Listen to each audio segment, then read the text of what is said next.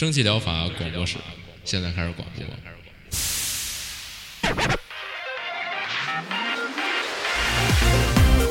百无一漏萃取最新精品游戏，一游即知，化解日常生活压力。聊尖儿的，聊缺的，就聊你们等着听的。蒸汽疗法让游戏成为您生活的良方。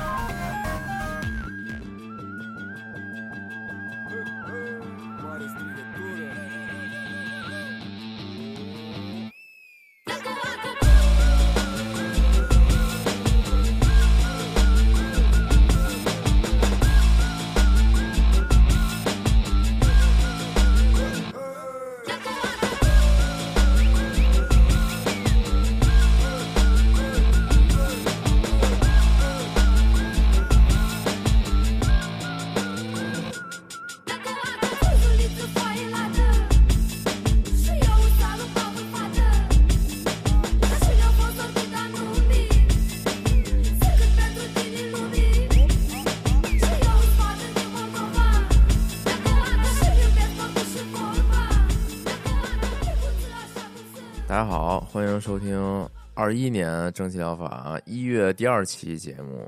也是总节目七十七期。我是饼干，大家好，我是阿克拉。你这个等变成周更之后，每期节目一开始这开头也忒长了，就我觉得哦没有，还我也就就是刚才刚才没想好，嗯 所以所以啊，就是一边嘴里说着，嘴里抱着日期，脑中在思考接下来怎么说，是吗？对对，接下来该怎么说？对还是以后就报一个节目名儿就差不周更啊多了。嗯，对，刚转为周更，很多东西还需要适应，比如说这个节目标题也不太好起了，没那么多嗯游戏了，不好不好写那定场诗了。这周我绞尽脑汁儿，然后想出来，就是以前两行定场诗，现在变成一行了，但是总觉得怪怪的，就也就这样。没关系。嗯如果实在不行，就没这个了，也不是特别重要。嗯行，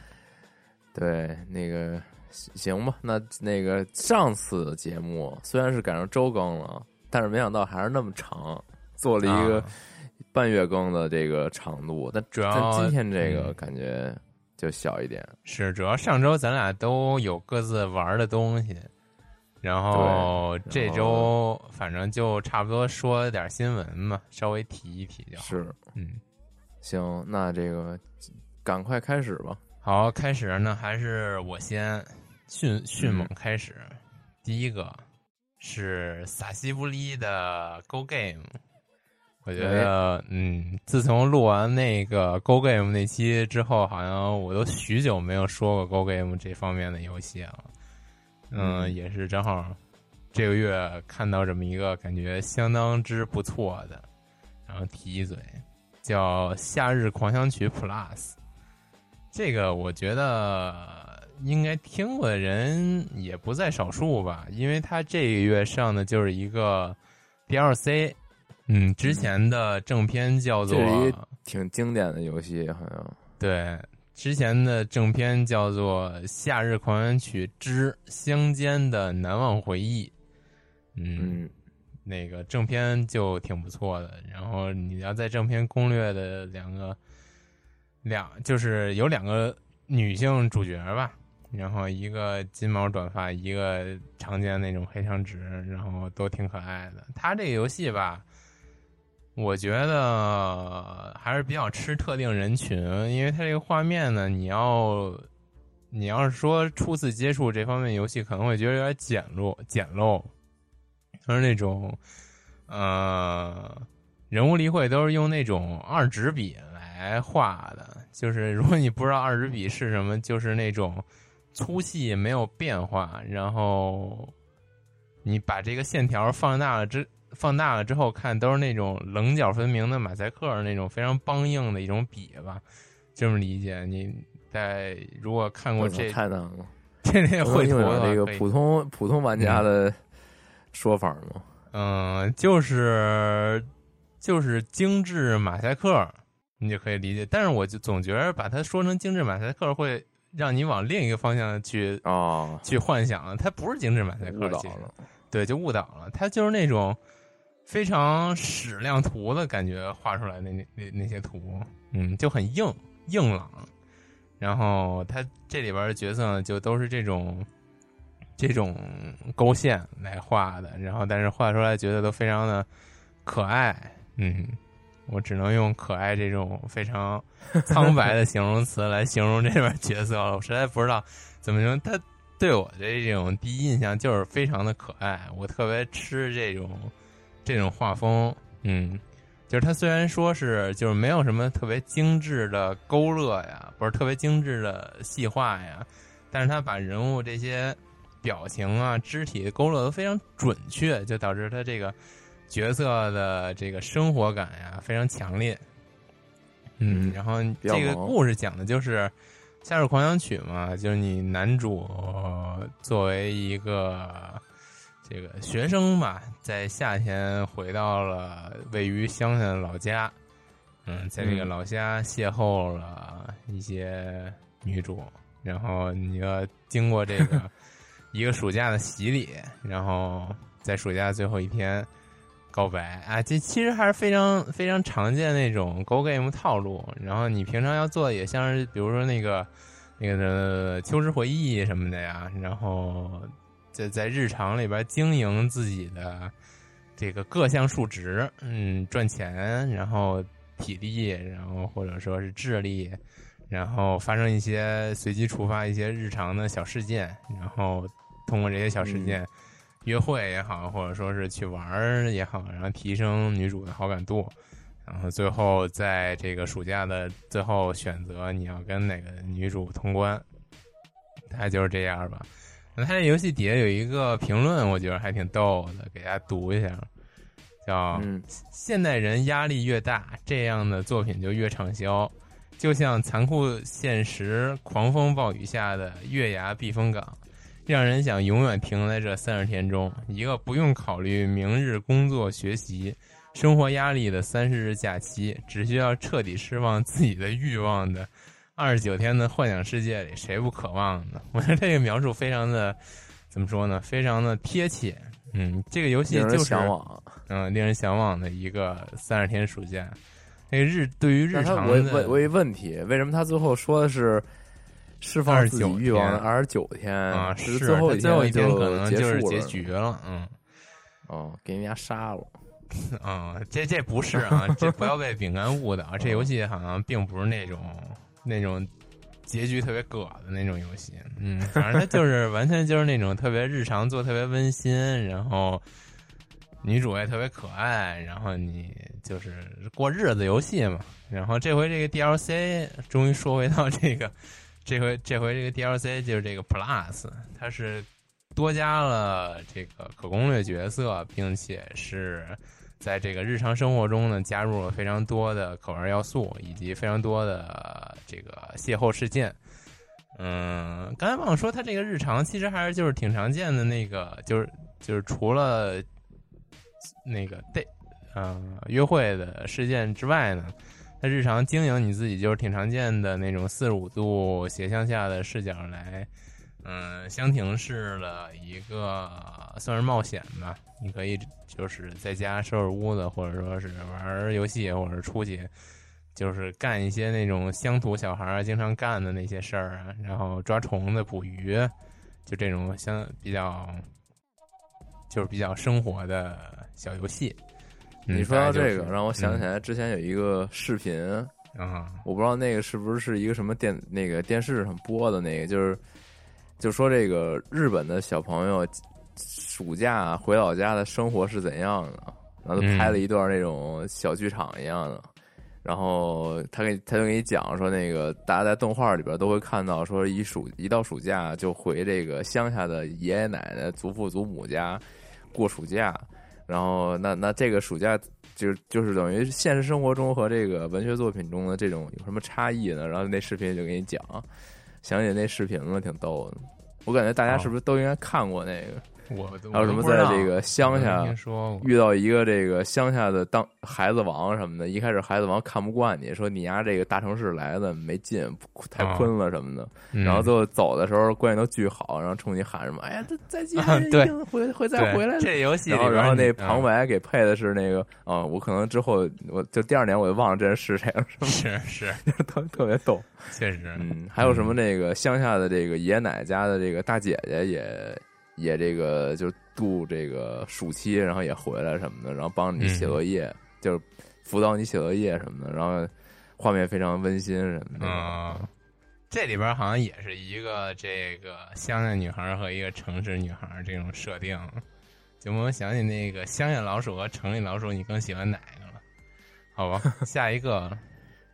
啊，这下一一个，嗯，下一个又是一个也不算挺久不见的一个恐怖游戏，叫《孙美琪疑案》第二季。这《孙美琪疑案》第一季，我记得好像在节目里边是不是说过呀？我当时好像就是因为挺喜欢他这第一季的，然后就稍微玩了玩。第二季也是在这个月出了，然后稍微给大家说一下，重新说一下吧。嗯，这孙美琪疑案呢，就整体就是发生在一个我觉得算是八十年代的国内，嗯、老式家庭里边的这么一个凶杀事件。你作为一个侦探，来这个凶案现场，也就是这个非常非常具有怎么说呢怀旧感的一个家属楼的里边那么一个。二居室的小小小，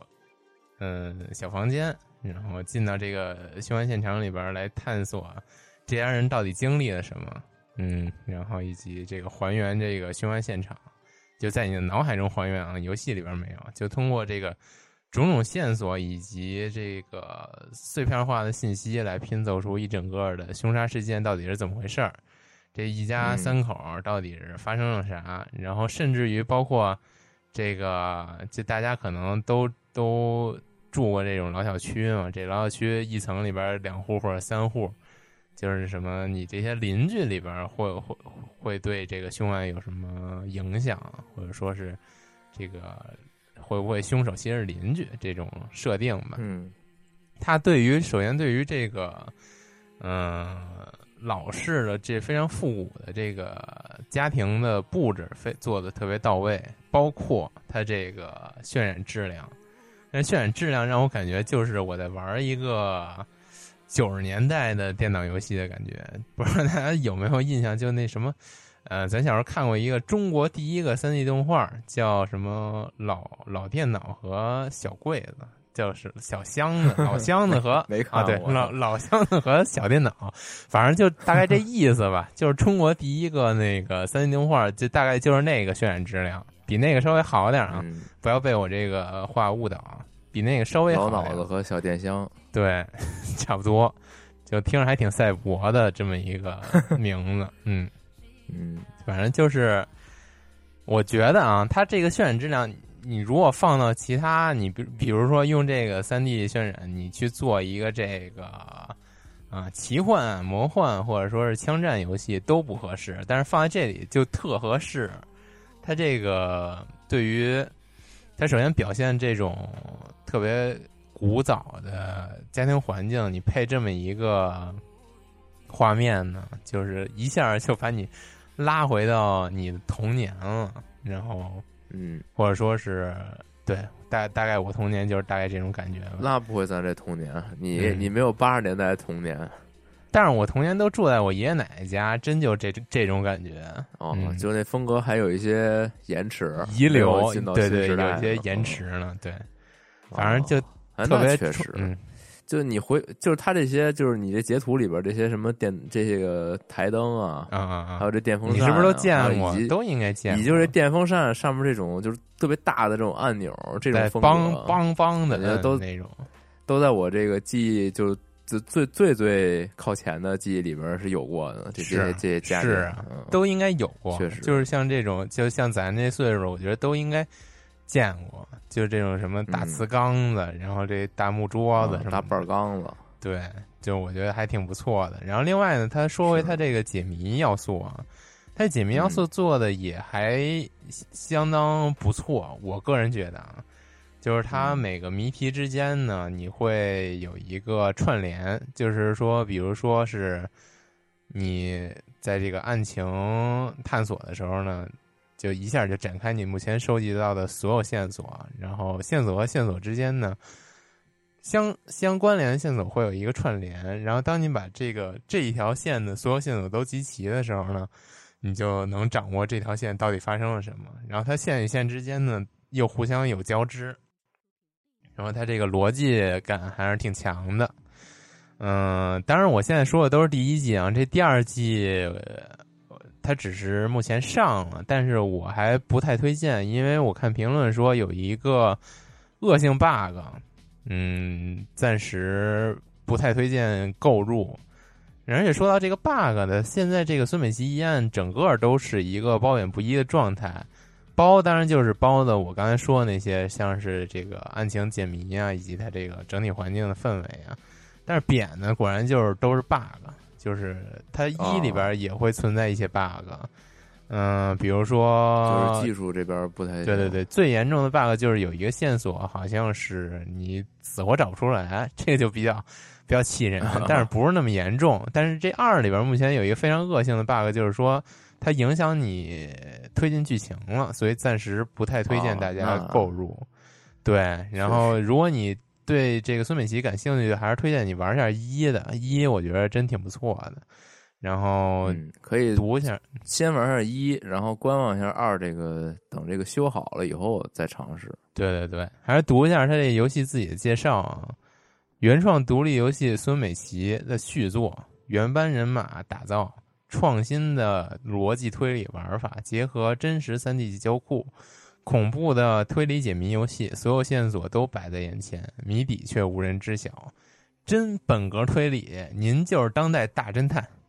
然后我觉得他这个 最后来这么一句，说的还挺热情。一问题，我突然间就是你是一个侦探，你推理一个这个案件的一个房间。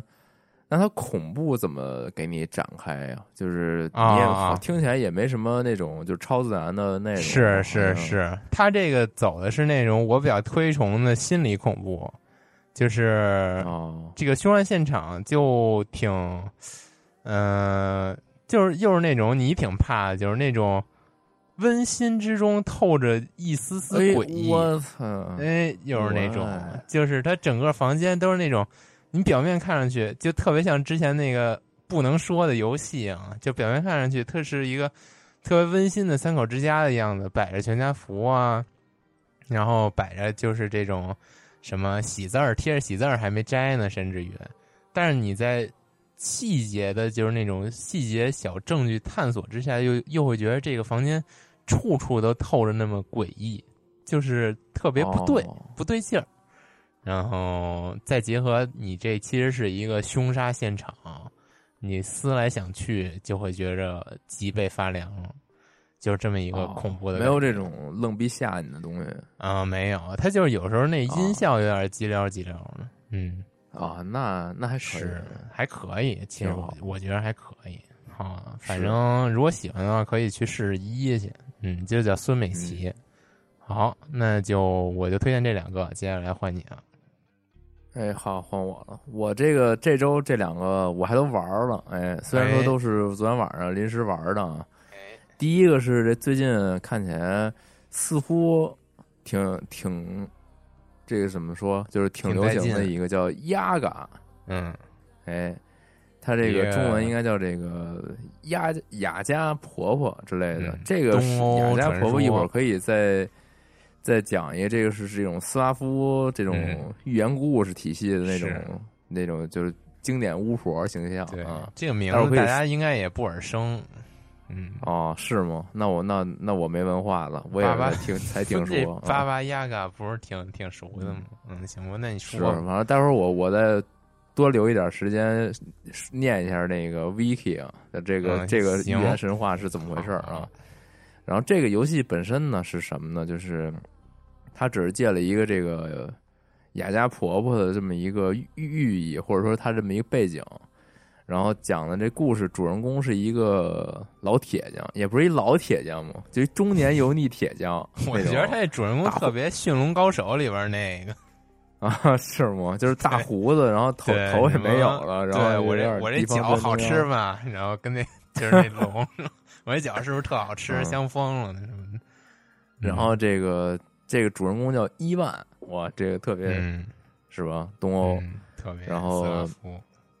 他这个怎么回事呢？是说，这个他年轻的时候出去这个狩猎吧，就算是或者冒险，然后结果不料啊，遇到了这个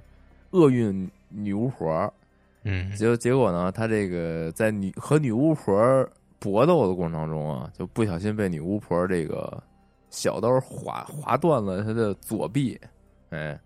就导致了他变成了一个独臂的铁匠。嗯，左手是一枯劲儿，然后右手拿拿铁锤，这么一个大哥，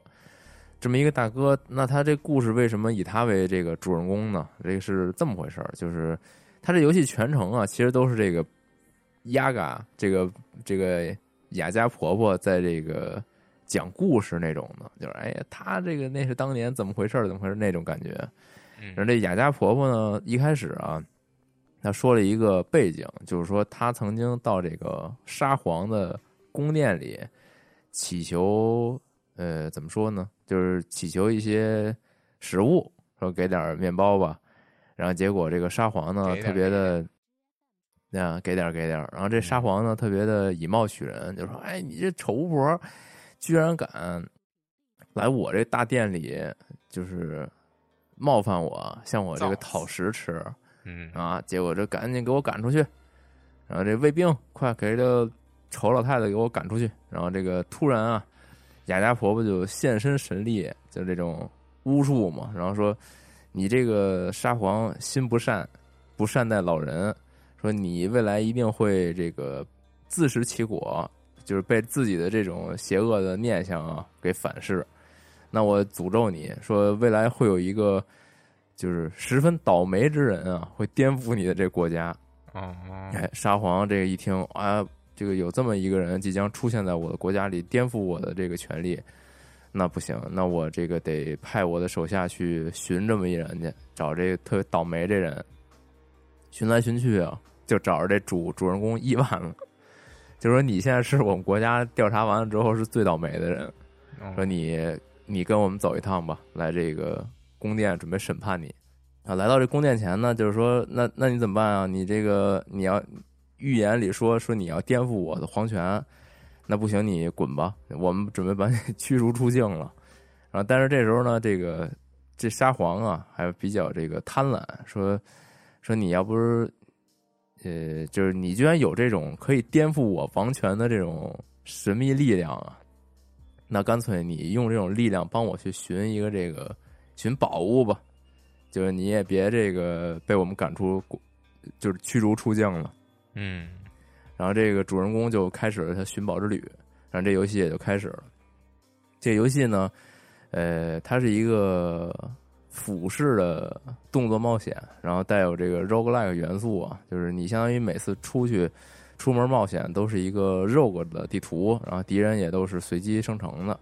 然后你主人公呢，基本上就是几种战斗方式，一个是可以用这个锤子锤人家，这很很直接啊。嗯，一个是就是像雷神一样那种，把锤子扔出去，然后他再炫回来，就这么一个非常标准的锤子的两种用法。然后再来一个比较独特的呀，就是这主人公左手不是一孤劲嘛，然后他的这个他是一个铁匠嘛，然后经常会啊，他在背景下呀，他是一个那种特别。一事无成的铁匠，就是他打造的各种这个生活用具都特别不好用，然后人家用了以后受伤啊，然后不耐用就破碎啊等等。但是结果没没料到啊，他开始打造这种武器的时候非常好使，给自己这左手装了各种不同的装置，比如说那个可以把一个这种，呃，这种马车的这个车轮改造成盾牌。然后把这种草叉呀改造成一个这种就是钩索一样的，听着这么直狼啊！啊，差不多吧，有点那意思。嗯，嗯人手人一手，嗯，对，人一手 我给自己做了一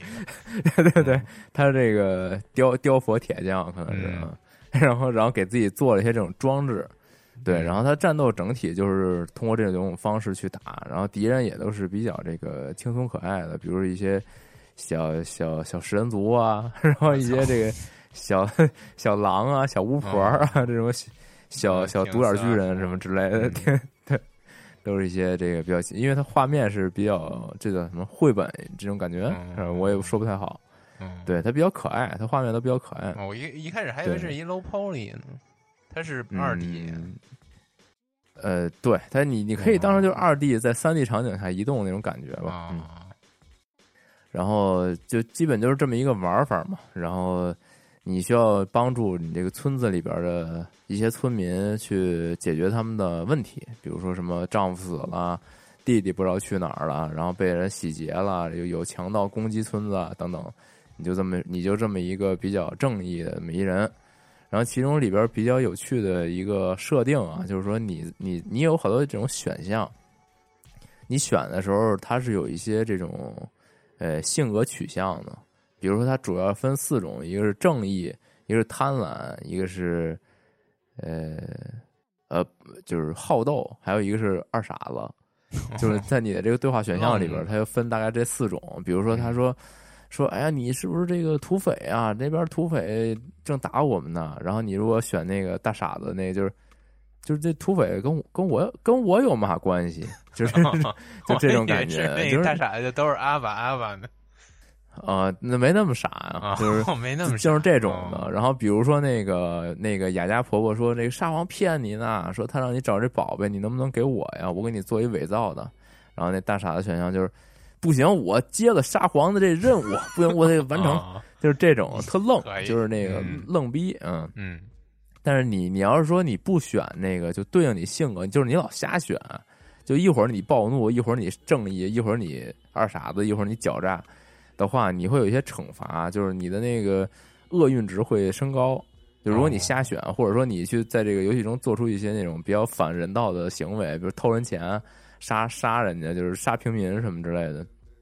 如果你做出这种行为的话，那些厄运值也会升高。但随着厄运值升高，其实你这人物就是经验值也会升高，就是富贵险中求那种感觉。哦但是厄运值一旦拉满的话，你这这一关的结尾，你就要面对那个厄运巫婆，就是当时把你把你手砍断的那个，哦他会就是总之还就是多一多一个 BOSS 战，就相当于是。嗯嗯目前为止我玩的也没那么多啊，但是我觉得这个故事它是比较还是比较这个寓言那种感觉的，就是听着它里边有一个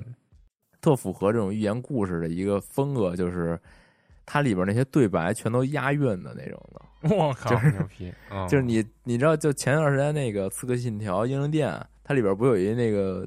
就是啊那个那对说唱 battle 吗？嗯，就他那他那里边那些那些押韵，就是在这游戏里边就都类似嘛。对对当当肠当当当当当当当，就是他每句话都是都是一个那种压着点儿走的，是对，就像是在给你讲那种寓言故事，对。但是他他这个游戏翻译没那么没那么接地气啊，就是翻翻译你就别看了，你就听他那语音就行了，就特别有有那味儿啊。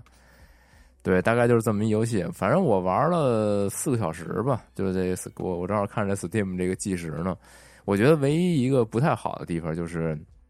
它这游戏里边那些武器系统，就是你去打造一些更强的武器，加一些什么词缀、流血、击退什么这些东西，你这些东西特别容易坏。就是你其实你你这一场，我打个比方，如果有十场战斗，四场战斗你这武器就坏了。就它提示你，你这武器快坏了的时候，你就别用了，不然它会碎的。嗯就不不还你材料，除非除非你快坏的时候，你把武器换下来，然后去就是铁簪那块修理。嗯但你在战斗中又不能修理，所以你就打的畏首畏尾。我一直觉得，就是这种 roguelike 游戏，如果你让玩家玩的畏首畏尾，就会很难受，就是你玩的不爽确。实确实对，虽然说我知道你是让我反复打造兵器，然后体验不同的 roguelike 玩法，但你这样就会很难受的。对你，嗯你要不就给我设定成这个，我打这武器这一场完了，它就碎了，这也这也可以。但你打到一半，你突然跟我说我武器要坏，就很难受。反正可能我还没玩没玩太明白吧。嗯，反正但这个嗯游戏大概就是这样。目前来说是特别好评，然后画面确实很不错。然后是，如果它好像打折也没结束，反正节目上的时候它应该也还在也还在打折，它是那种首发折扣，对，然后也还挺好。然后关于这个雅家婆婆，我正好念一下这个维基百科里边对这个描述。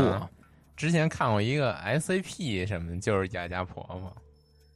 就是那种夜里住森林里边专门吃小孩儿，然后有各种对各种长非常。经典。嗯，那你读吧。对我开始念啊，这个巴巴亚嘎嗯又又叫做这个雅加婆婆，是俄罗斯等其他斯拉夫民族的童话和传说中的女巫。她专门吃小孩儿，人们心中呢，她就是一个充满邪恶、神秘的角色。其女婿为一只龙，不知道为什么还有一女婿设定。对，他那女儿吗？这个女跟这女婿没什么大关系了啊。嗯就这个达巴巴亚嘎的经典形象就是恶毒的老妇啊，他会乘坐石臼，你就理解为他蹲在一个这个石墩子上面，然后、啊，是，然后对，然后在森林中移动或在天空中飞行，就是嗯蹲着这石墩子就飞了。嗯嗯，然后用这个扫把呀和这个锤锤头去打这石臼来改变方向和速度，从而要要避免这个乘石臼而行的这个巴巴亚嘎呀，几乎是不可能的。不论嗯跑多快，都会被石臼追上。据说呀，他住在一个长有鸡腿儿的一间小小屋里，窗口面向森林，门口则是对着墙壁。一旦知道有小孩在森林中迷路啊，就会使房子转向啊，打开窗户以便狩猎。也也有这传说称啊，巴巴雅嘎的林中小屋有人骨搭建的篱笆，外人可以从篱笆看出他吃了多少人。在许多故事里啊，这巴该巴巴雅嘎在抓到人之后，并不会立即吃掉，而是会先要求对方为他做家事啊，提出一些难以达成的要求，比如说一晚上把这个农舍打扫干净啊，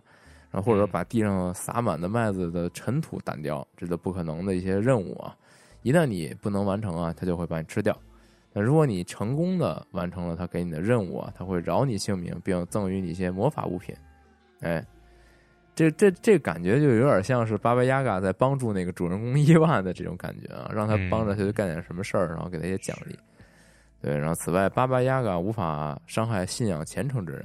如果对方带着这个东正教的十字架呀，他就会一边咒骂着，一边回到森林。变相传教，感觉就是一个宗教宗教传宗教用的一个 宗教手爱好者对，就是就就是忽悠你们都信啊，不然你就会这被这巫婆干坑啊。然而，巴巴亚嘎也并非完全邪恶的妖怪啊，部分故事里他也会对可怜受欺负的少女伸出援手，显示巴巴亚嘎仍有一定的这个是非观念啊。另外，在绘本《巴巴亚嘎婆婆》里面，巴巴亚嘎是一个身居森林深处的寂寞老妇人，心中渴望成为一个慈爱的老奶奶，有一个孙子陪在身边。为此，他乔装成一个平凡老太太走进村里啊，一心想借着帮这个忙碌的主妇之便啊，可以和这天真的孩子们朝夕相处。对，大概就是这么一个神话啊。然后这个神话，它有很多东西是呈现在这个游戏里的。首先就是它这个鸡腿儿，就在一个屋子杵在鸡腿上面。这个游戏的题目“压嘎”那 Y，在这个大的这个怎么说？这个游戏 banner 这块儿，嗯，它就是一个那外就是一鸡腿儿，上面顶着那小屋，你知道吗？哦对，，然后在游戏里边，你找到这个压嘎的房子的时候，它也确实是顶在一个鸡腿上面，嗯，然后可以想象一个鸡爪子抓在嗯一个鸡爪子这个伫立在这个地上啊，然后鸡爪子后后末端是一个房子，一个树屋。嗯对，除了除此以外，前面不还说它有一个那坐在石臼上飞吗？呃，这个游戏里边有一个有一个点就是，你那个你不是 roguelike 地图吗？它有时候可能会有一些那种拐弯抹角的地方，你回不去了的，就是走走这个末头路了。那你有一个方法就是传送，那传送是怎么实现呢？就是你在地图上会发现一些呃面包那种烤烤炉，就那种石石制的那种烤炉，嗯，然后你把它修好以后，面包窑你，就可以嗯乘坐这个窑啊，在天上飞。我靠，就你趴在这摇上面，这摇咵就就起飞了，就给你带走了。对，我觉得这些东西可能是或多或少的致敬这个童话吧，是对，就是这么一个玩意儿。嗯然后再说回啊，这游戏基本就这样了，咱们就再说下一个吧。嗯我本以为这个压感啊是这星期可能是比较重要的一个游戏，但我玩了就是几个小时，我还觉得其实说实话有点一般。但是但是下一个要说的这个一个免费游戏令我有些有些惊喜，啊叫做哦 Press Any Button，那个嗯请按任意按钮，就是说白了就是以前那种游戏加载完了以后，不都有一个请按嗯任意键一开始，然后嗯对。然后那会儿就是不懂英语，说这操这任意键这键盘在哪儿呢？嗯。对对对，太老不知道有这键啊。行吧，是。嗯，然后这个游戏呢是一个什么游戏呢？首先它是一个免费游戏，然后肯定体量非常的小，大概玩一个多小时，这就可以就可以玩完。对，但是嗯有一点问题就是它是一个纯英语，它没有中文，但它英语比较简单几乎没有。对，你看这个封面，觉得对，似乎跟文字没有关系，但其实它是。那那且听我说，嗯，嗯这个游戏打一个玩法是什么呢？刚才也这个和标题一样，就摁摁任意键啊，它所有的交互都是你摁任何键，你键盘也好，鼠标也好都可以，但你只有一键交互的权利。哦，对，然后它整个一个玩法整体围绕的一个玩法，就是说你去点击这个屏幕，你有三个呃三个挡板儿，就是你你点哪儿在哪儿就会生成挡板儿，但你点第四下的时候，第一个就会消失，就这么一个，你总共有三个，哦，然后你要做的事情就是把屏幕上方掉下来的物品接住，然后接住之后呢，它会有一个时间，这个时间过去之后，这个物品就会碎掉，这样你就可以就是就你第你比如说你这是第一个挡板，然后第一个挡板上面的东西消化干净了，然后你就可以点到的第四个挡板，然后第一个挡板就会可以被替换掉了。嗯基本就是这么一个玩法。当然，其中有一些细就是随着故事的推进，它有一些细节的变化啊。总之，这个玩法并不是它这个游戏的核心。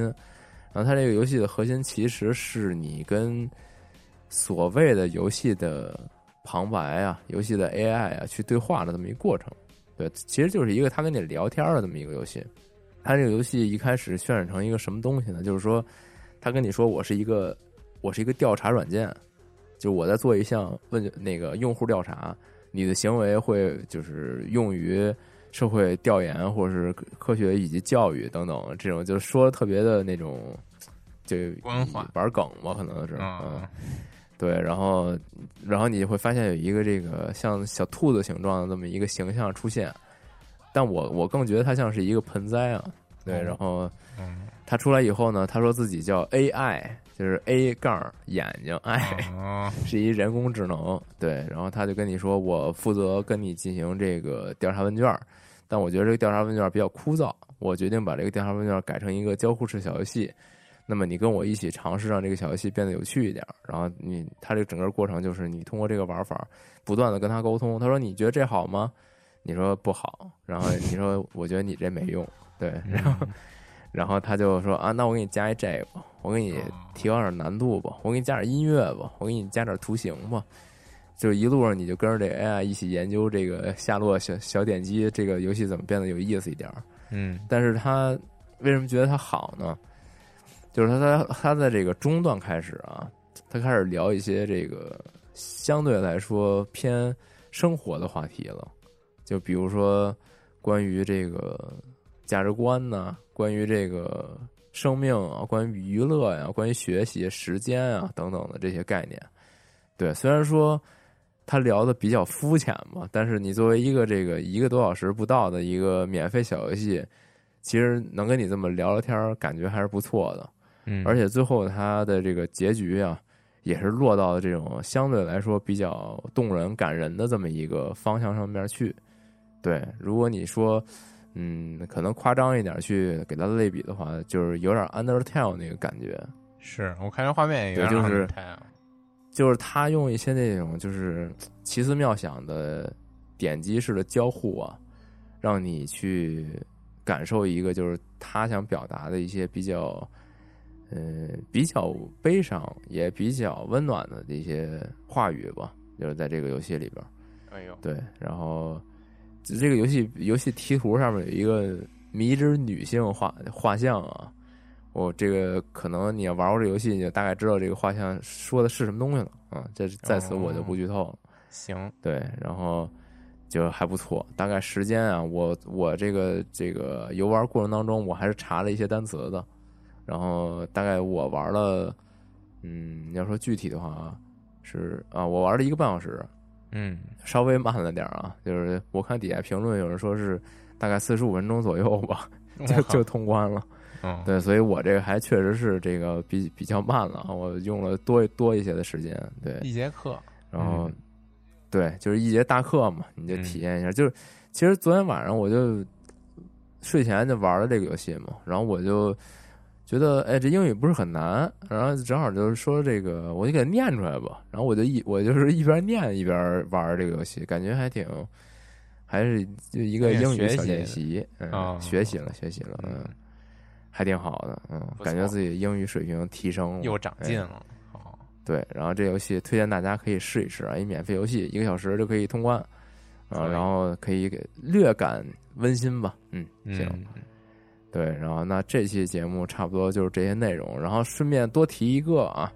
就这个周末发行商周末的一个打折活动是这个 Mafia 系列打折，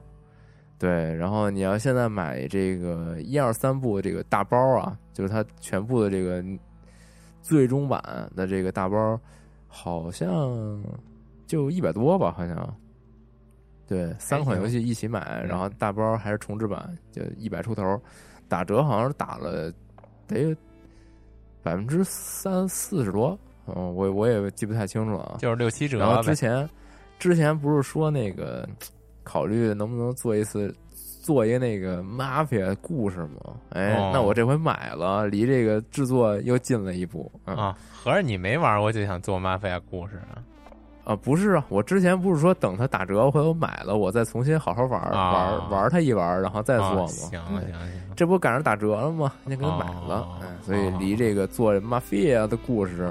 又近了一步，嗯，可以，期待一下，期待你玩一下。预预计这个二零二三年之前做完吧。行，那你做一个玛菲亚的故事，我做一个如龙的故事。但是如龙这可能不太需要做啊，我还是比较想听这灯塔的故事。行行行行，对啊，可以灯塔。行行，嗯那这个本周的这个正解法就到这儿了，大家可以这个再多留言啊，我们这种新的改版。感受如何？嗯嗯，行，感谢大家，大家拜拜，大家拜拜。